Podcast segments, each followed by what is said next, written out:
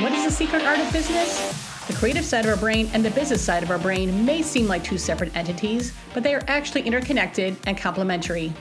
The creative side of our brain can bring fresh and innovative ideas to the table, while the business side of our brain can turn these ideas into practical and profitable solutions. By tapping into both the creative and business side of our brains, we can find a balance between risk taking and practicality, leading to more success and fulfillment in both our personal and professional lives. I'm Catherine Lane Klein, entrepreneur and creative person, and in this podcast, we will hear success stories from people that are doing exactly that, and hopefully giving you ideas of how you can too. Welcome to everyone to the Secret Art of Business, and today I have Bob Corff. Is that how we you saying it? Okay, perfect. Um, and I, I I apologize that I had to kind of stumble there because we were just introduced as you are someone I need to talk to, and that's why we're here and I looked you up on LinkedIn and you're kind of an amazing person. So I could not be more thrilled that you're here. And uh, I cannot wait to dig into your story. So if you could just really quickly tell me what you've been doing for over the last 40 years. well, interestingly enough, I was an actor for the first 15 years of my career. I love it. And then there was an actor strike, which we're going through right now again. Oh, wow. And it lasted nine months. And ah. I just finished a television series, so I had a pile of money. I wasn't in trouble. I was just bored to death. And I just couldn't wait for something to happen. And somebody called me on the phone and they said, Can you show me how to do this with my voice? And I thought, I'm sitting around. I've studied for years. I've been on Broadway, uh, three different, starring in three different shows. You weren't just on Broadway, you were Jesus. I would, I think Jesus Christ Superstar. That is so freaking cool. and I did it for nine months the first time. Then I took a year off, and then whenever I didn't have a job, I would just let, let people know I was available, and so I was always able to just work. I I did over a thousand performances of Jesus. Oh my gosh! So that's... that was an amazing experience. I, I mean, that's years on stage between wow. Star of Hair Jesus Christ Superstar, and Grease. Those were the three big shows I did on Broadway. Oh my God, that's like three of my faves. That is so fantastic. But then you said you were in acting too. So oh, where I, would we know I, you from? Well, I, I was under contract at Universal, so I did all uh-huh. the series back in the 70s. I started in a movie movie for Roger Corman. So if you go, you know, if you look me up, you'll find all. Okay, that. fair enough. um, anyway, this girl came over. I showed her what to do, and she got so excited. She said, "Can we do this again tomorrow?" And I said, "Okay." I'm sending yeah. She came. She started sending people to me, and within like three weeks, I called my mother and went, "I may have a new job. I I, I didn't know there was anything else I could do except perform." Right. And so by the end of the nine month strike, I wrote a letter to my agent, which I kept in my book for a year saying, I found something else. I'm not going to do it. I couldn't just do it immediately. And over that year, I did a few shows, but I knew that this was going to be just as fulfilling because I'm helping people. That's really what good performance is. You lift their spirits, you make them feel better about being alive. Love that. And that's what I do in this format. We're helping you speak better so that you can communicate with people and get more of what you want. Yes, yes. And I, I think that is just so fantastic. And um, you have been doing this for a while where it is your own voice studio that you have created and you have been helping the stars speak better, which I think, I mean, you don't think, you think just uh, people just kind of naturally fall into it. Like they had this gift but in some cases, like with anything, with any gift, it needs some fine tuning and practice and things that they probably did not even realize that they could do. So that is is going along great, and you've been obviously doing that for a long while.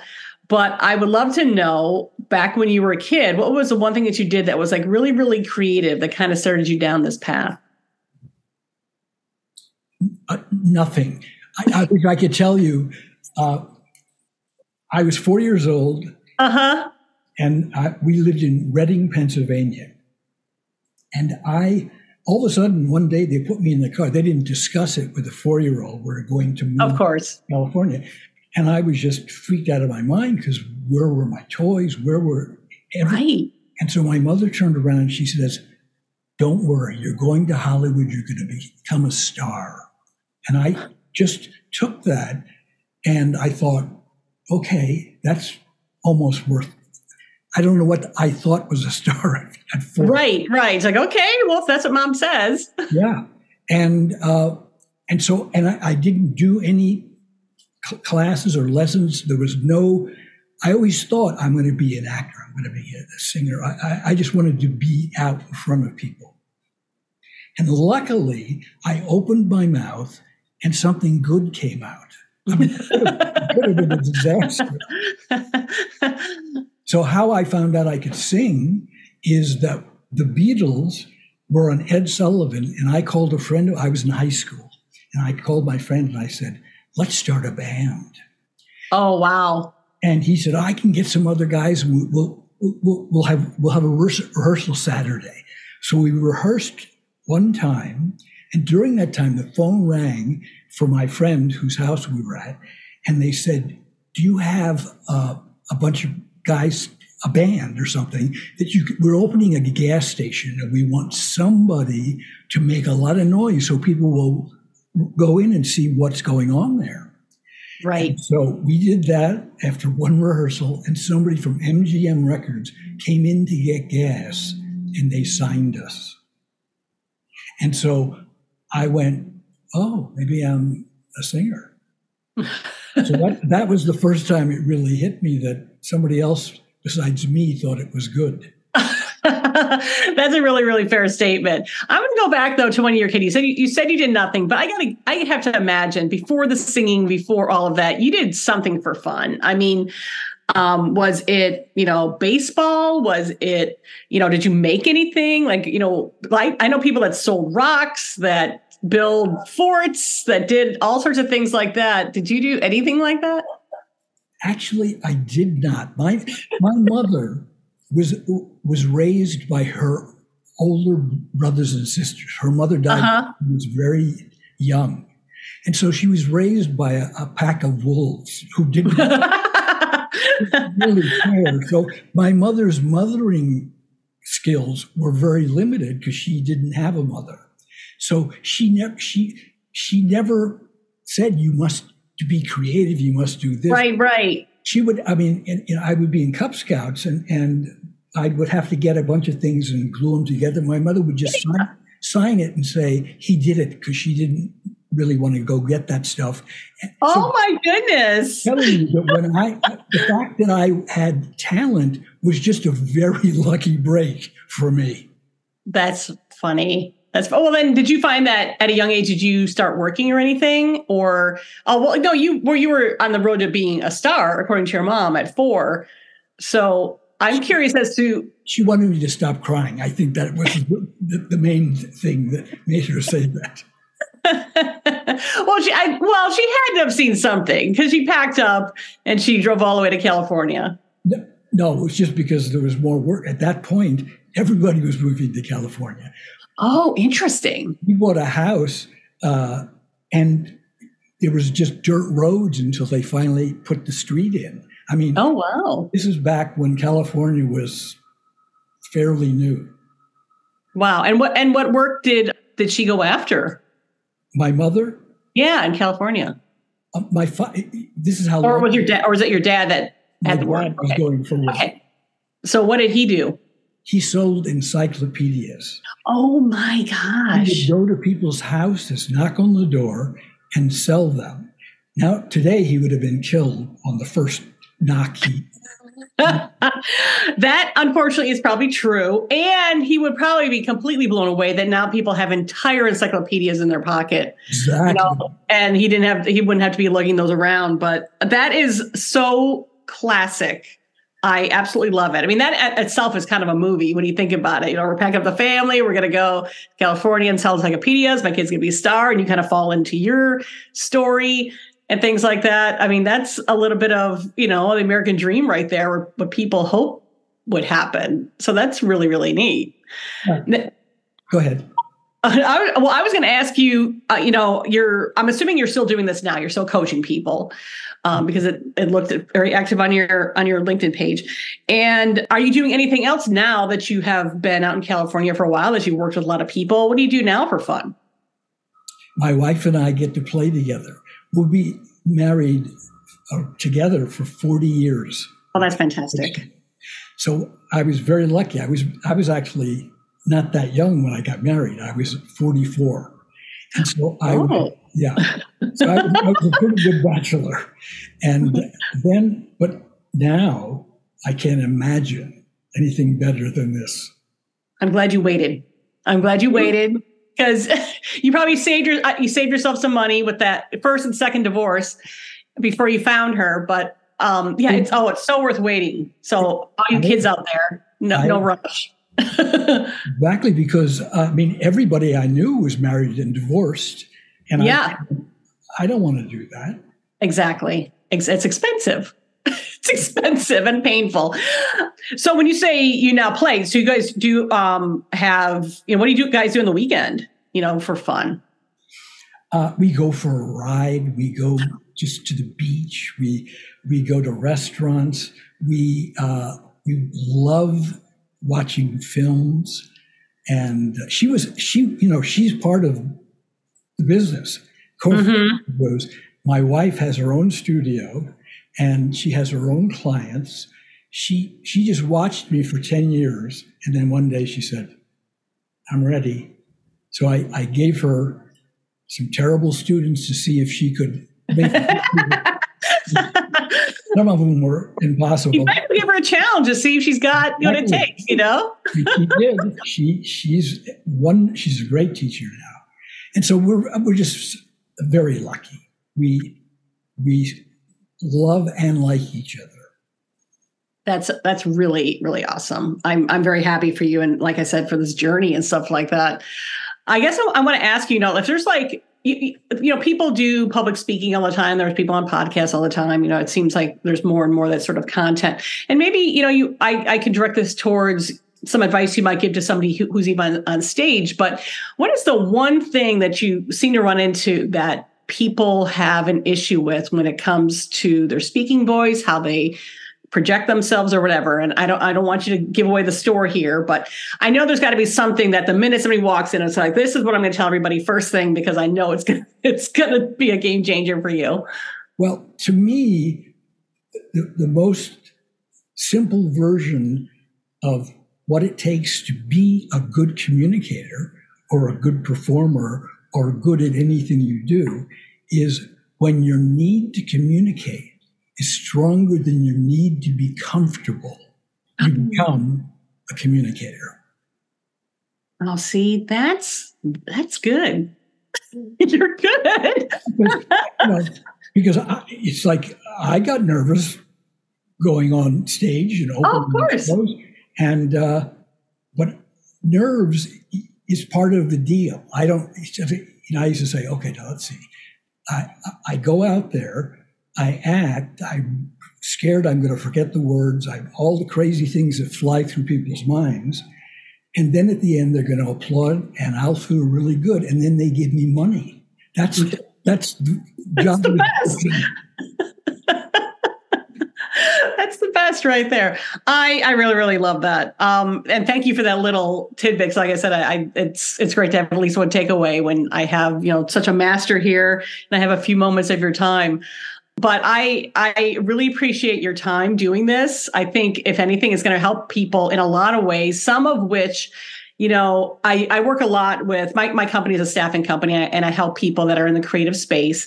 And I always run into people who are actors or who are painters and, and really that fine art thing. And I try and help them understand their, you know what, there could be something else in there that you can tap into that's going to turn into this great great career. And you've done exactly that. So the fact that you have shared that, I think is going to be so incredibly helpful to the people listening to this podcast. So I, I really, really appreciate that. You know, I, I can give you some more of the things. please, please. If you have the time, I would love it.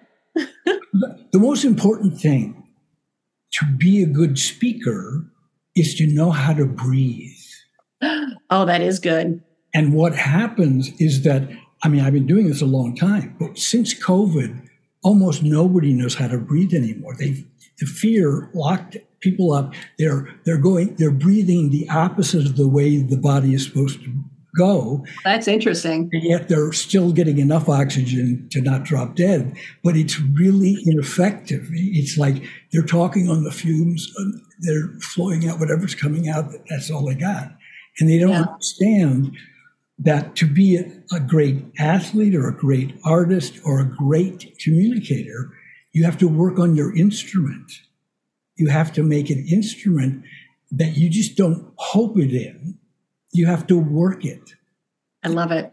The best performers, the best athletes are the ones that get there before everybody else and start practicing, do the game, and then stay later working on their game even more. So you have to know what the game is and what you want to do. Mm-hmm, mm-hmm, mm-hmm. So basically, breathing. So yeah, I, that's a great observation because I we I think for the first time for a lot of people they got really conscious of their breathing, you know, during that time because you know, you're either breathing into a mask or you're around other people and you're like, oh my god, don't breathe on me, don't get so close. Exactly.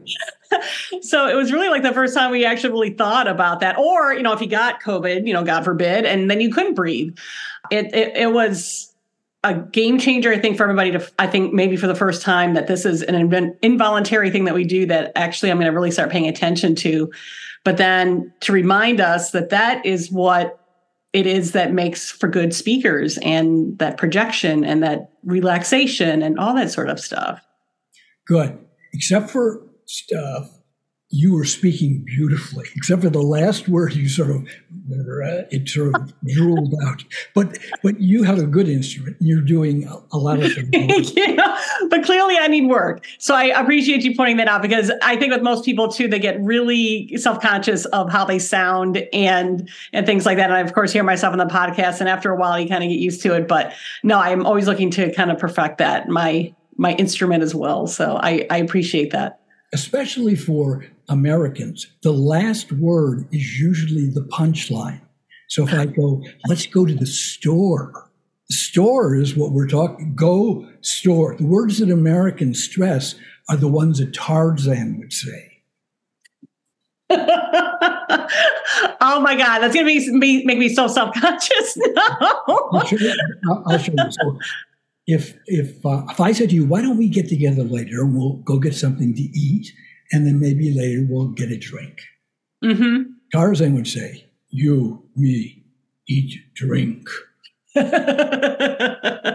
those words out of that long sentence I was started with, and you would go, I, I, I don't know what you're talking about." Right, right. So you have to figure out what are the most important words and it's usually not the and of and uh, this and that. Those are just mm-hmm, mm-hmm. that shows you how to put the sentence together. Right. But oh, that's great. That's really great.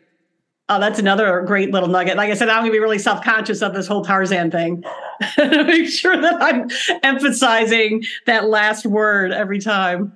Well, if I if I said, "Why don't we go to the store?" You right. Guess what? What? Or, we, or we just hope that maybe that's the right thing to respond to because I don't. Exactly. Oh, you know, and that that's actually an interesting point because that happens a lot for me. Um, because I will respond in a way that I'm assuming is how they ended the sentence because it does trail off.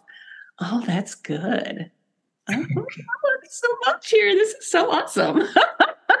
can I can I show you the proper way to breathe? Oh, yes. Okay. So I'm going to stand up. Okay. There's my stomach. Mm-hmm. So what happens is that when I go to take a breath, my stomach comes out. And when I want to put sound out, I need to bring my stomach muscles back in, which pushes the air out. And as long as your stomach's moving in, you can make sound. Most oh. people yes. don't think they, they need to move their stomach at all. So there, there's very little going on. So the, the, the diaphragm is a dome shaped muscle that separates your chest from your abdomen. And when you have an impulse, that's why if you're sleeping or you get knocked out, you still breathe. And so what, what happens is my brain says, I need some air.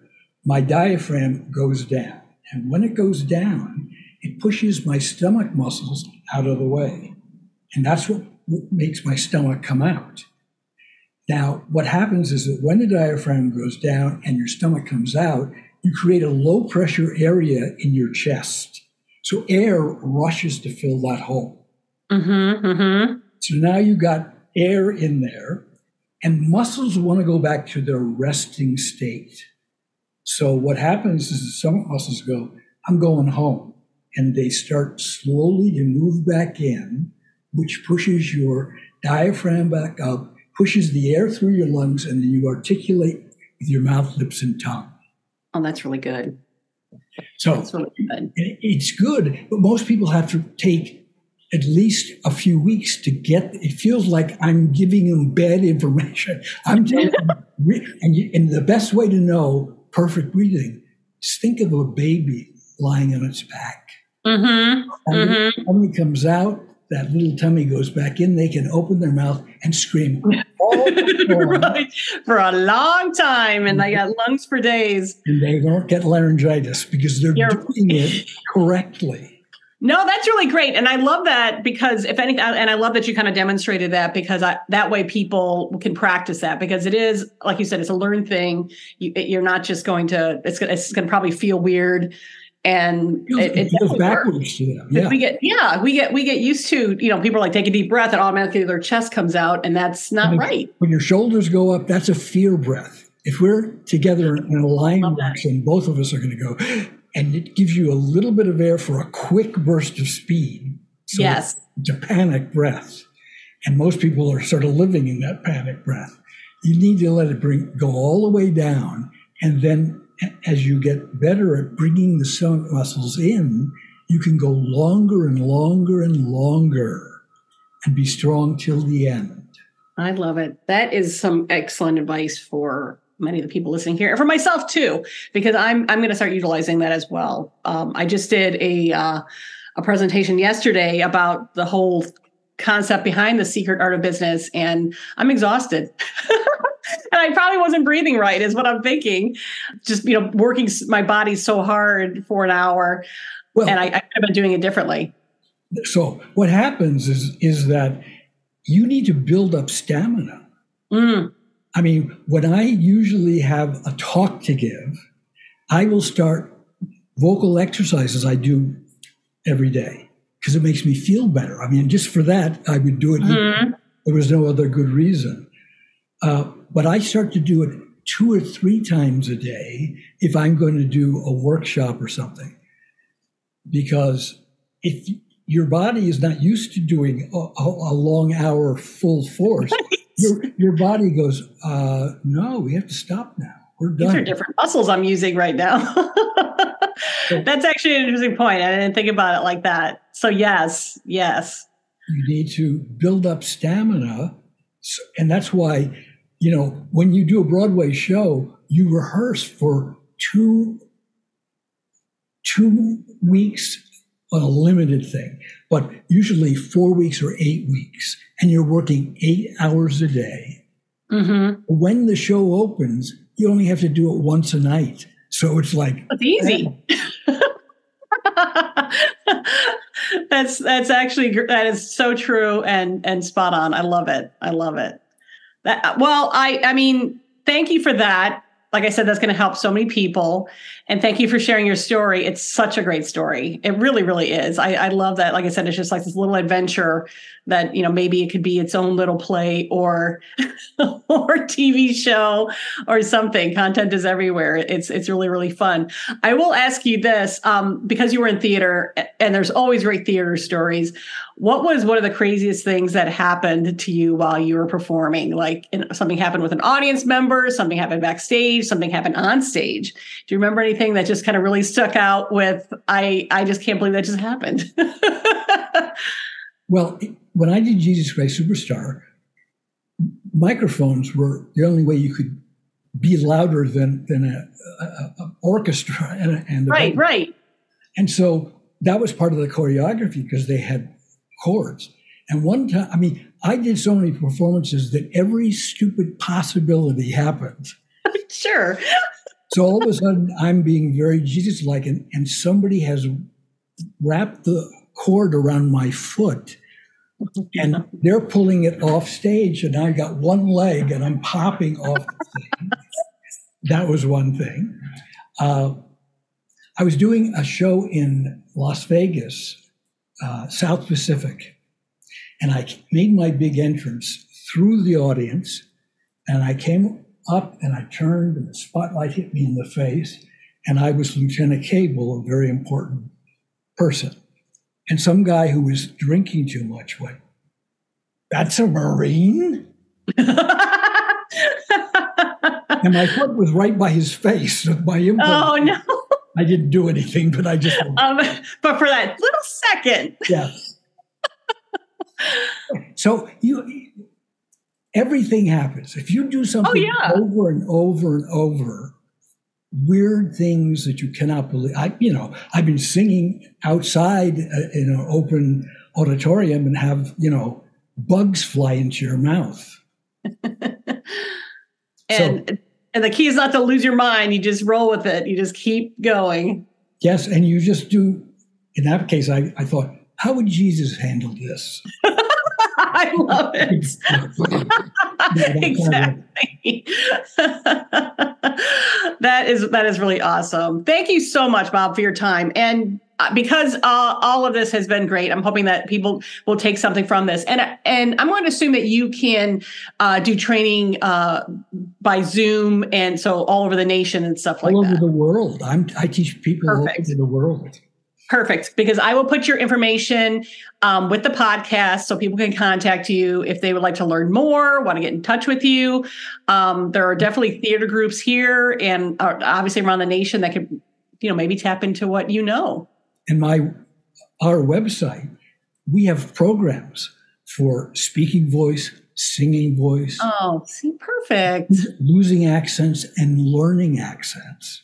So there's a lot of stuff that you will learn an accent because I think it's just going to be fun to just break that out.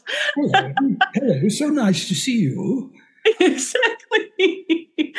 just with random people that I don't know, just start talking in like at the store or something. Thank you again so much. I appreciate your time. Like I said, I'll have all your information in the contacts and just keep going. What a fun job you have. What I mean, just so great. Yeah. And I'm helping people. Yes, you are. You're making their lives better. I mean, these people are so committed to this, and the only way they can succeed is if they get help, and you're there to help them. So that's fantastic. Thank you. Thank you. Thank you for listening to the podcast. The Secret Art of Business is supported by Portfolio Creative.